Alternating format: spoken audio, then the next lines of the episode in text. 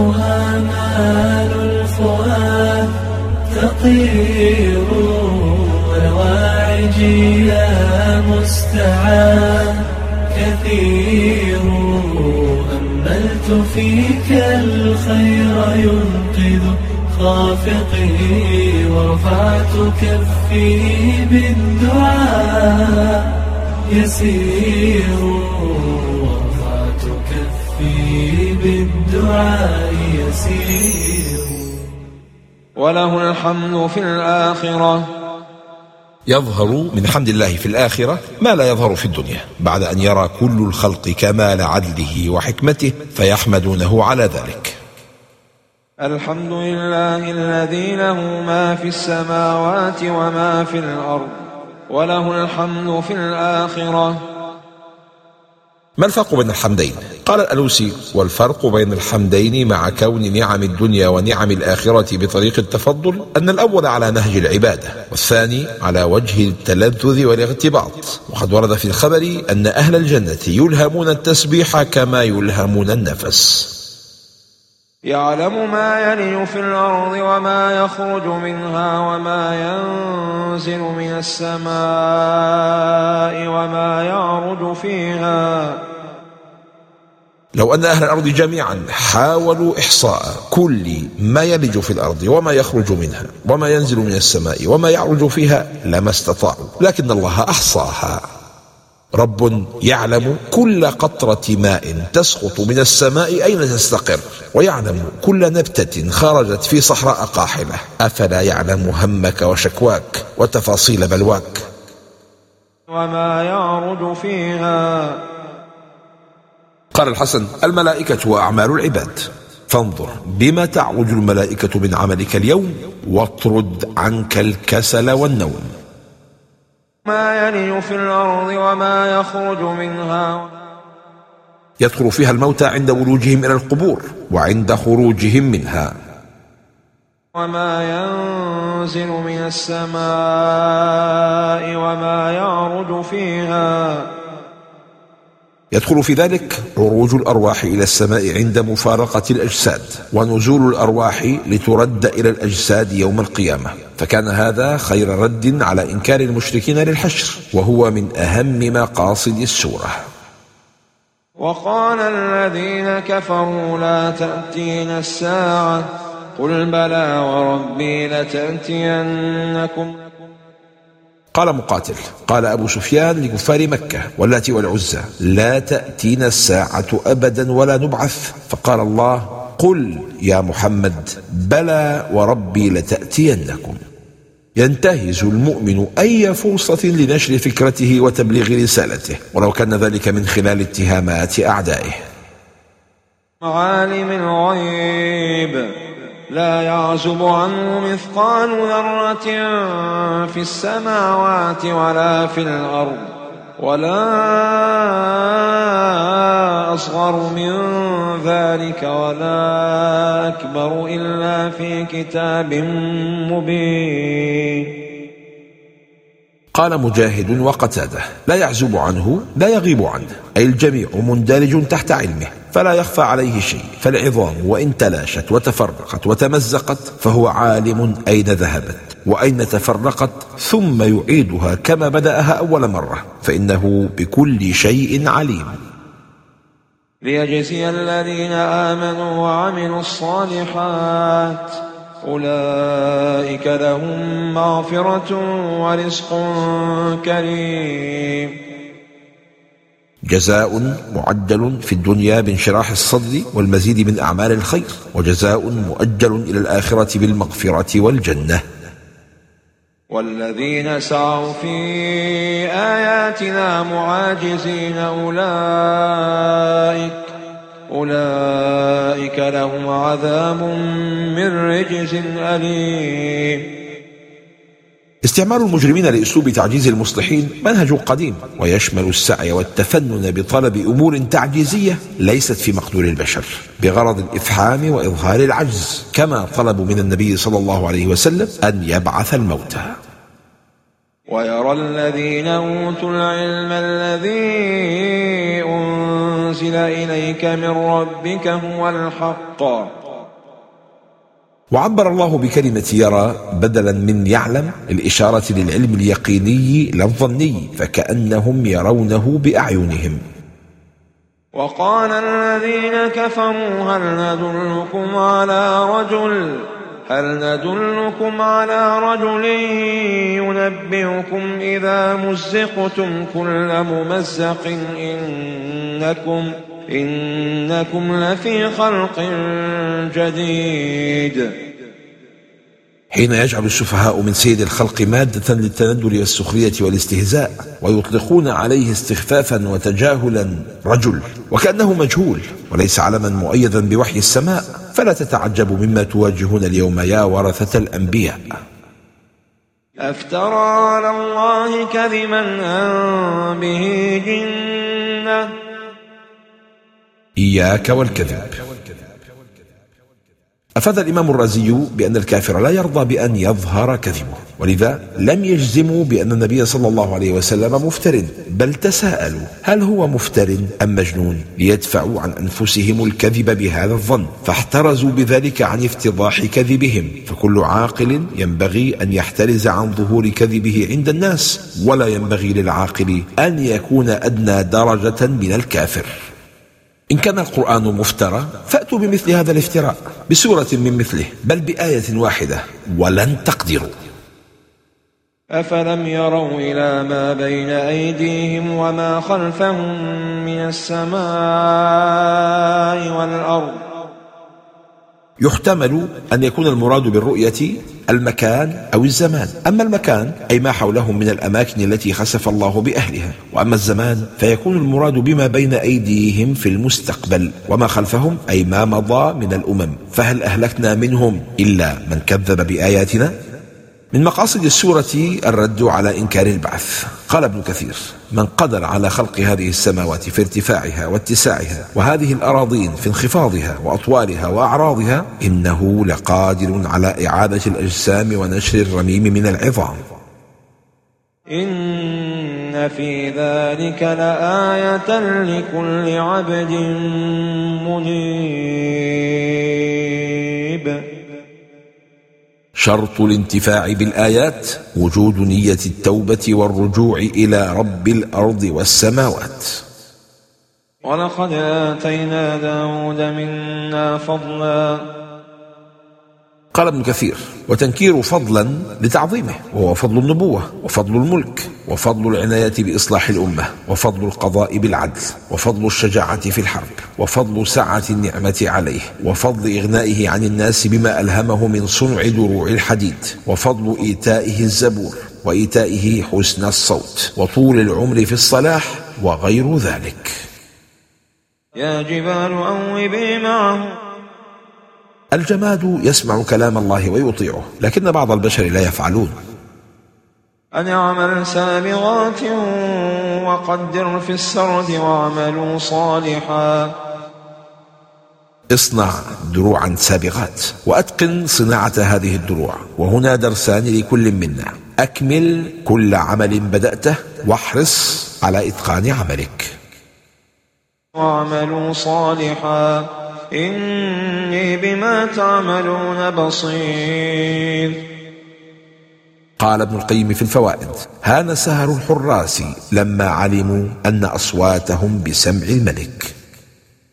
ومن الجن من يعمل بين يديه بإذن ربه ومن يزغ منهم عن أمرنا نذقه من عذاب السعير.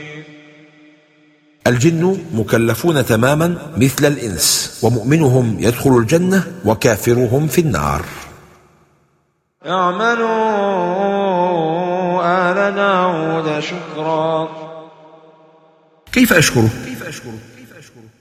الشكر ثلاثة أركان بالجوارح باستعمالها في مرضاة الله واللسان بالشكر والحمد والقلب بالمحبة والامتنان. قال الشاعر أفادتكم النعماء مني ثلاثة يدي ولساني والضمير المحجبة روي أن داود عليه السلام قال يا رب كيف أطيق شكرك على نعمك؟ وإلهامي وقدرتي على شكرك نعمة لك. فقال يا داود الآن عرفتني. فلما قضينا عليه الموت ما دلهم على موته إلا دابة الأرض. ساعة موتك معروفة قبل ميلادك بآلاف السنين والمنتظر منك أن تعمل لها استعدادا لما ينتظرك بعد الموت. ما دلهم على موته دابة الأرض إلا دابة الأرض تأكل من ساته.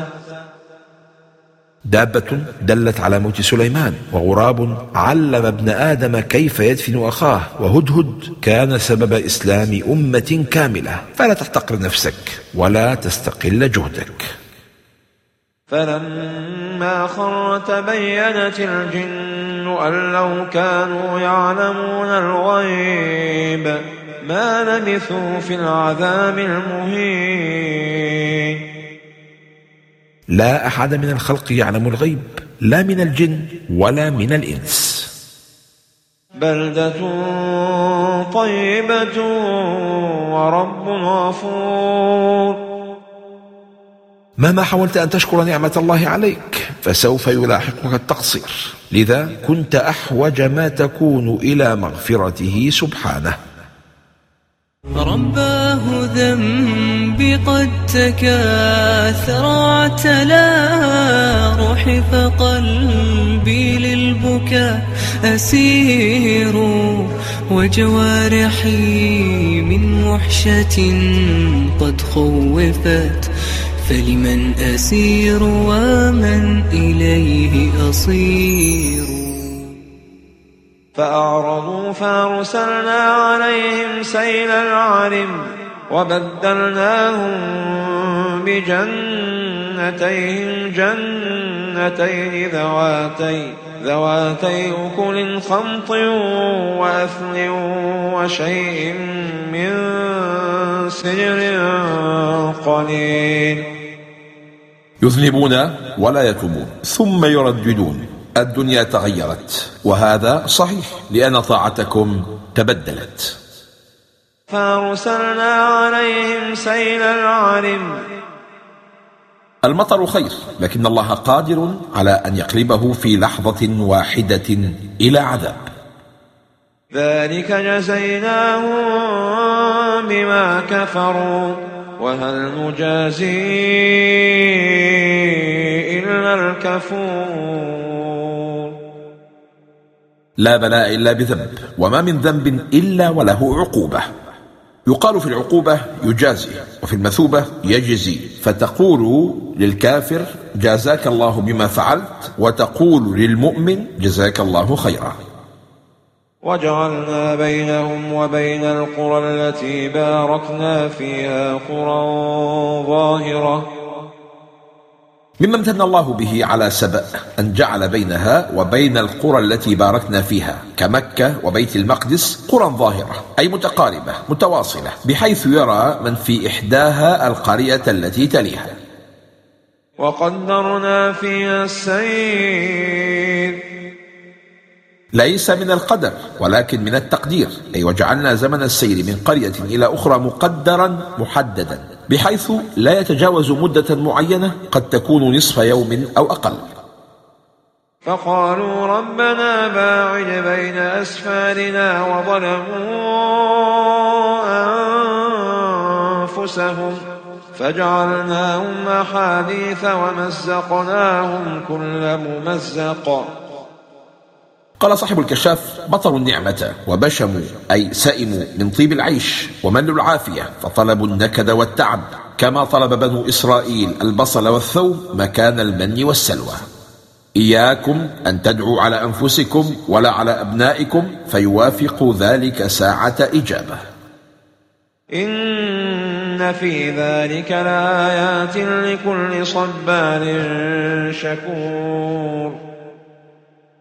لماذا لم يأتي بين صبار وشكور بواو العطف؟ قيل لأن الصبر هو عين الشكر فالثناء بالأفعال يسمى شكرا. ومن الثناء بالأفعال الصبر. ولقد وصف الله نوحا بالشكر فقال إنه كان عبدا شكورا لأنه صبر على دعوة قومه ألف سنة إلا خمسين عاما فاستحق أن ينال لقب الشكور. ولقد صدق عليهم إبليس ظنه فاتبعوه. فاتبعوه إلا فريقا من المؤمنين.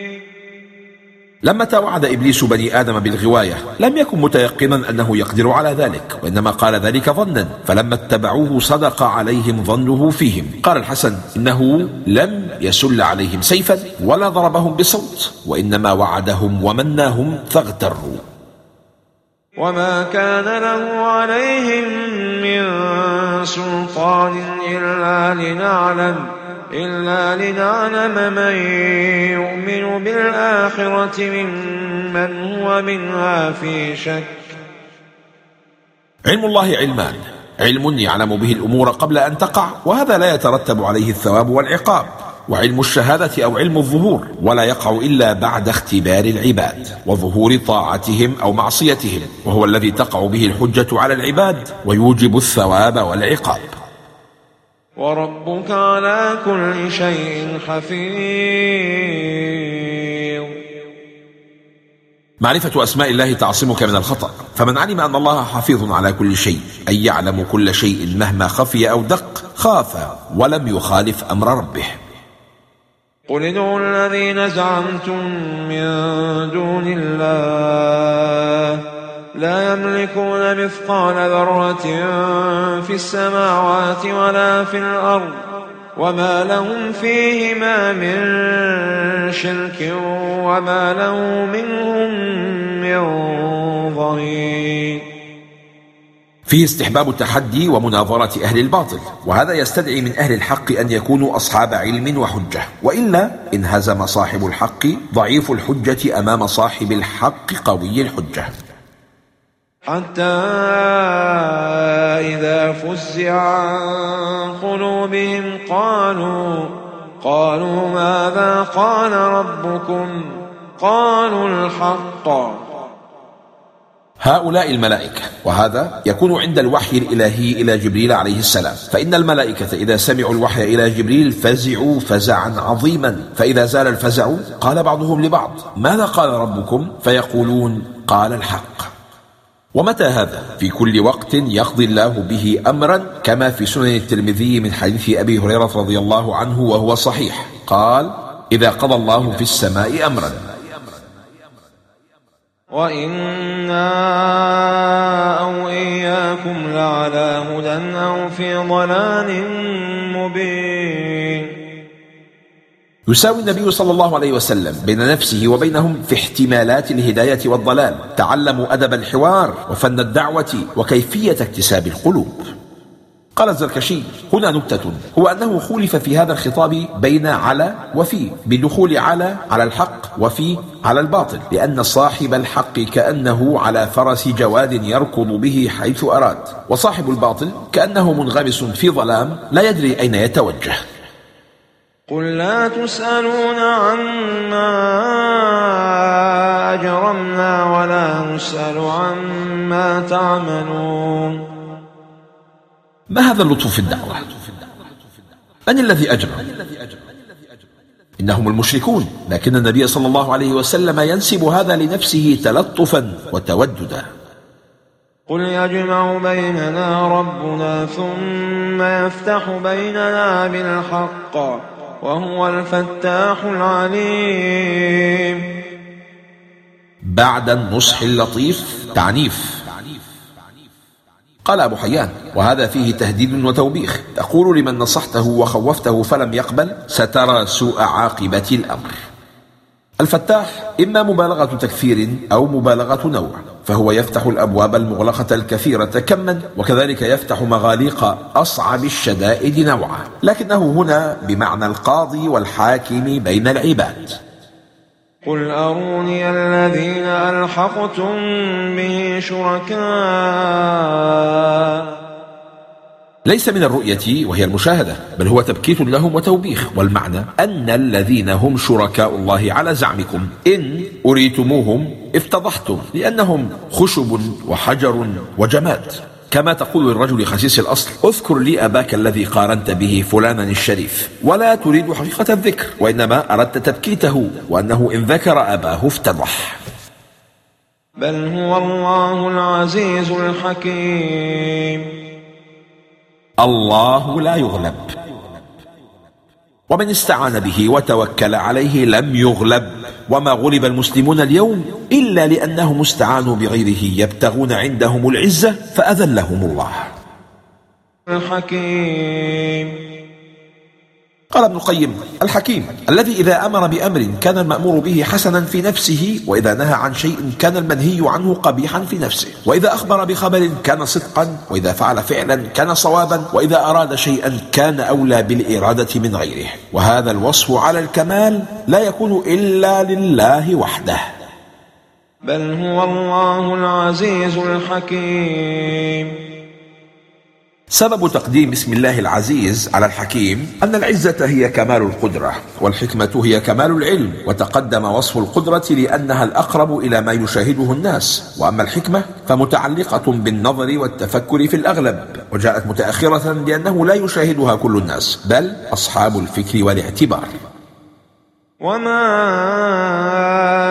أرسلناك إلا كافة للناس إلا كافة للناس بشيرا ونذيرا. لا تنسوا مهمتكم يا أتباع النبي وظيفة المرسلين ومن ورائهم كل الدعاة المخلصين التبشير والإنذار والترغيب والترهيب والتذكير بنعيم الجنة وعذاب النار. ولكن أكثر الناس لا يعلمون. ليس شرطا أن تكون الأغلبية على صواب بل العكس هو الصحيح. فلا تنجرف مع التيار إلا بعد التفكر والاعتبار فقد يكون أهله يسوقونك نحو النار. ويقولون متى هذا الوعد إن كنتم صادقين؟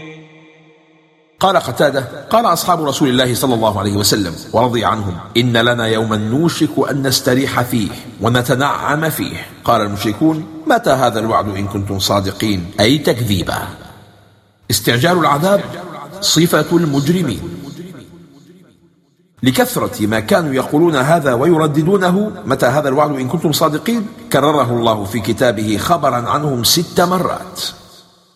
قل لكم ميعاد تستأخرون عنه ساعة لا تستأخرون عنه ساعة ولا تستقدمون. هذا الميعاد قادم إما بالموت أو بيوم القيامة. وكل من مات فقد قامت قيامته. من دقة التقدير الإلهي وعظمة الحكم الرباني أن كل شيء تم تقديره قبل خلق السماوات والأرض وله ميعاد محدد. لا يتقدم عنه لحظة لحدوث طارئ أو خلل ولا يتأخر عنه لأي سبب وليس ذلك في مقدور أحد من البشر.